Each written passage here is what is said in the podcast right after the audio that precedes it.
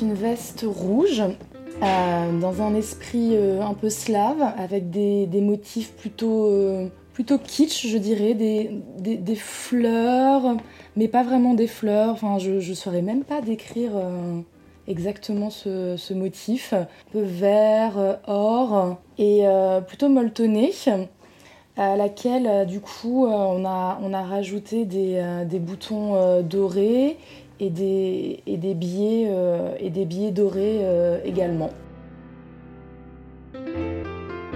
Mon vêtement préféré du monde et de l'univers. Voilà comment, entre les rires et les larmes, Manon m'a parlé de cette veste pleine de tiroirs secrets. Vous écoutez le podcast de mode personnel. J'ai cette veste depuis un peu plus d'un an, mais euh, l'histoire a commencé bien avant. Je l'ai récupérée. Euh, en fait, c'est une veste que j'ai transformée, parce qu'à la base, c'était la robe de chambre de mon arrière-grand-mère. Euh, elle, est... elle est décédée sans nationalité. Elle venait de Pologne ou d'Allemagne. Elle avait une carte de résident. Elle n'a jamais voulu prendre la nationalité française. Je pense que c'était un peu une rebelle. Et je me souviens pas de quand elle l'a portée. Je pense que c'est une robe de chambre qu'elle a dû avoir quand elle était en maison de retraite. Mais en tout cas, pour moi, c'est un objet symbolique parce que, bah, de par mes origines polonaises, euh, on n'a pas beaucoup d'objets ou de bijoux à transmettre de génération en génération. Et il y a un espèce de tabou par rapport à ces origines-là. Euh, c'était l'époque de la de euh, l'intégration où on se disait euh, peu importe d'où on vient, maintenant on est en France et on s'intègre. Donc mes grands-parents n'ont pas appris le polonais à ma mère, par exemple, alors que eux le parlaient avec leurs parents, mais ils n'ont pas voulu transmettre ça. Et moi, à chaque fois que je demande, que je demandais à ma grand-mère ou à mon grand-père un peu des histoires de où on venait, de quelle ville, de pourquoi, de comment, euh, c'était un peu mais pourquoi ça t'intéresse euh, Peu importe, on s'en fiche maintenant, on est français. Euh, donc voilà, pour moi, c'est au-delà de la veste, c'est aussi bah, le fait à terme de pouvoir transmettre quelque chose et en tout cas de pouvoir le, le porter. je me sens française, ça c'est sûr. mais du coup, ces origines sont super importantes pour moi et cette histoire, elle est hyper importante pour moi. Et ma grand-mère faisait du tri dans les, dans les armoires. généralement, ma grand-mère, quand elle fait du tri, elle jette. Moi, je suis plutôt du genre à garder un peu euh, tous les objets. Euh, tous les objets ont, ont, une valeur sentimentale pour moi. Enfin, je mets, je mets vraiment beaucoup de choses derrière, euh, même, le, même un papier de gâteau. Et du coup, dans un sac plastique, il y avait cette veste avec aussi des rideaux, mais d'un kitsch absolument incroyable, mais que j'adore et que j'ai récupéré aussi. Et du coup, j'ai vu cette robe de chambre, il y avait encore l'odeur de mon arrière-grand-mère dessus parce qu'elle était bien pliée dans un plastique. Et mon arrière-grand-mère, elle est morte, je devais avoir 8 euh, ans. Et donc 20 euh, ans après, il y avait encore son odeur euh, sur cette, sur cette robe de chambre. Donc c'était assez, c'était assez incroyable, je l'ai reconnue tout de suite. Et je me suis dit, oh, mais elle est beaucoup trop cool cette robe de chambre. Elle était super longue, elle arrivait aux pieds, voilà. Je me suis dit, tout de suite, je me suis dit, il faut, il faudrait que euh, j'arrive à la, à la, transformer pour euh, pouvoir moi la porter euh, au quotidien pour être vraiment stylée. Je l'ai ramenée à Paris, elle a traîné dans mon placard pendant au moins 4 ans je pense. Et puis un jour, suite à une rupture, je me suis dit bon, fais du tri. Et puis je suis retombée dessus en me disant bon, ce serait peut-être le moment au bout de 4 ans que tu te bah, que tu, tu, fasses enfin ce que tu avais envie de faire avec, euh, avec cette robe de chambre. Et du coup, j'ai demandé à mon ami euh, d'enfance, que je connais depuis que j'ai 5 ans, je pense, euh, donc qui me connaît par cœur et qui, est, euh, qui a un style que j'aime beaucoup et qui adore la mode. Je lui ai dit, est-ce que tu voudrais pas m'aider pour savoir quoi en faire pour que je puisse vraiment la, porter au quotidien elle m'a dit, mais grave. Et donc on s'est vu, je lui ai montré la veste. On a retravaillé le col qui n'était pas euh, du tout comme ça au départ parce qu'il était tout, euh, tout mou vu qu'elle avait été quand même un peu portée. Donc on a rajouté du billet doré. J'aime bien un peu le, le côté euh, quand ça brille. On a mis des boutons aussi, alors qu'avant ils étaient en velours vert. Voilà, on, l'a rehaussé pour que ce soit plus un vêtement de, nuit, mais quelque chose qui puisse être moderne et porté la journée.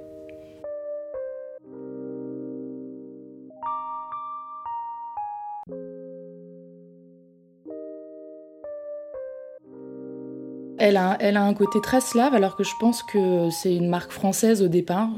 Ça s'appelle Cana, la marque.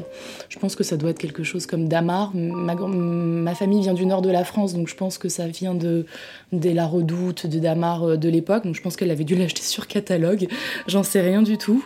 Euh, j'avais oublié, il y a même son, son étiquette de nom. Donc oui, je pense que c'était bien pour sa maison de retraite. Il y a marqué Tom et donc c'est Tom, c'est le début de Tomiak, qui est son nom de famille. Et c'était comme euh, Stéphanie. Voilà, j'avais même pas remarqué, c'est dingue. Pourtant, j'ai regardé l'étiquette parce que je me souviens euh, avoir cherché d'autres vestes, euh, d'autres robes de chambre dans ce motif-là pour en faire d'autres éventuellement. Et je ne me souvenais pas de cette étiquette. Mais c'est, enfin ouais, ça me fait d'autant plus plaisir dans le sens où je me souviens quand euh, Laura, donc mon amie qui m'a aidé à la, à la retravailler, à la restyliser, quand elle l'a ramenée de chez la couturière et que je l'ai euh, portée pour la première fois, je pleure souvent et j'ai été super émue en fait. Euh, ouais, de la porter parce que bah, parce qu'elle a un sens et une histoire. et et, et j'essaye de la prendre à chaque fois au moment important par exemple, j'ai acheté un appartement l'année dernière et pour la signature, c'était en plein été. Hein. Il faisait 30 degrés, mais j'y suis allée avec. Je la portais pas parce que sinon, euh, je pense que j'aurais beaucoup trop transpiré parce qu'elle est super chaude. Mais en tout cas, elle était là et j'essaye à chaque fois des moments importants de la prendre avec moi. Bah justement pour, euh, pour les origines qu'elle euh, qu'elle symbolise pour moi. Moi, je pensais pas que j'allais pleurer.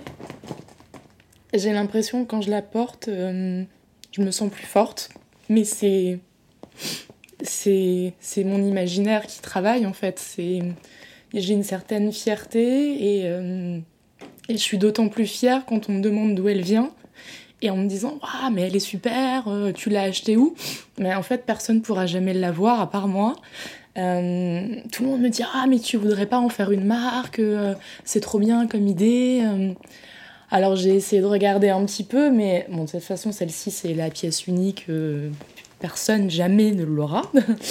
euh, limite, je pourrais la mettre et l'encadrer dans un musée.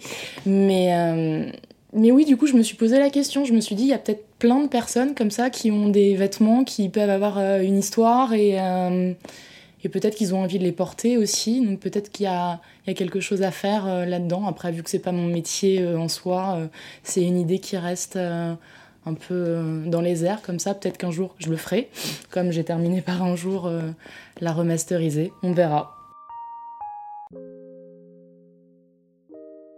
Un jour, j'ai cru l'avoir perdue dans un bar. J'étais toute tremblante et finalement, je l'ai retrouvée derrière un canapé. Mais ouais, non, c'est euh, si je la perdais, ce serait, ce serait un peu, je pense, comme on perd une bague de mariage ou quelque chose comme ça. Enfin, vraiment un objet auquel on tient plus que tout.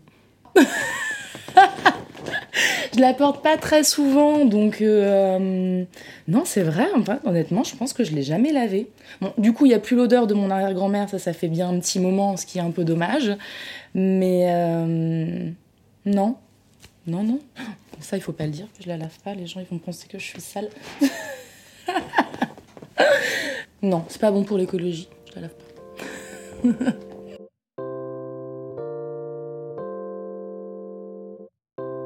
Ma mère euh, était très proche de sa grand-mère, donc euh, elle est très fière.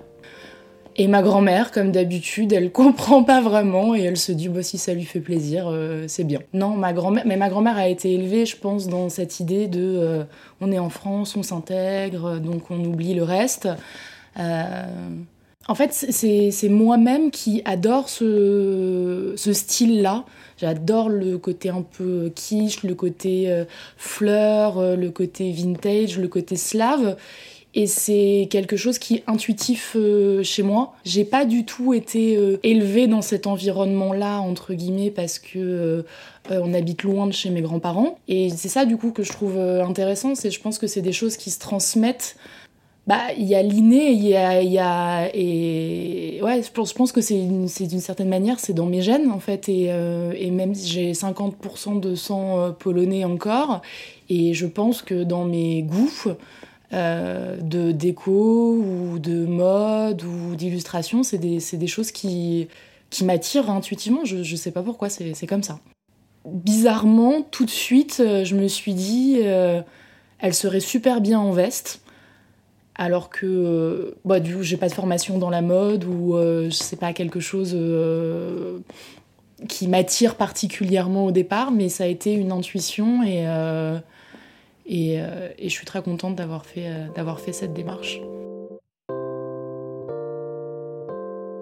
Ce que j'aime aussi dans, cette veste, c'est le, fait de l'avoir travaillé avec mon ami d'enfance. Je pense que je l'aurais pas fait avec.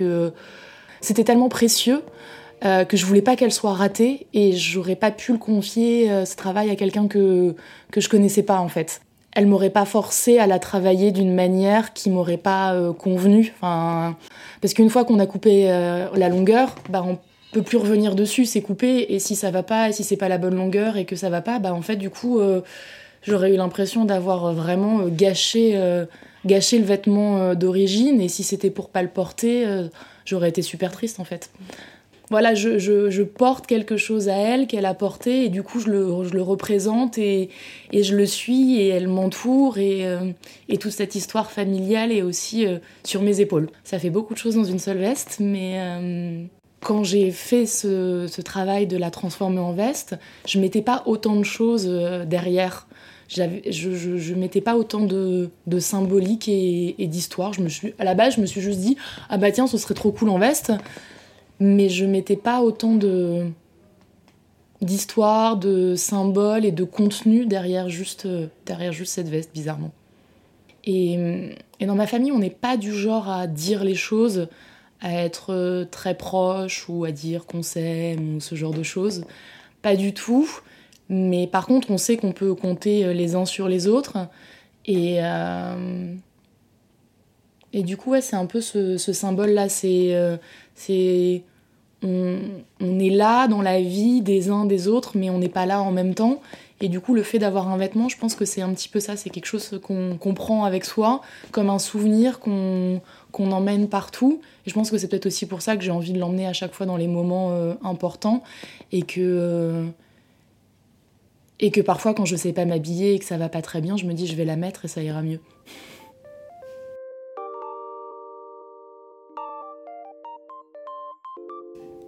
Si vous aussi vous avez une belle histoire de vêtements ou d'accessoires à me raconter, laissez-moi un commentaire.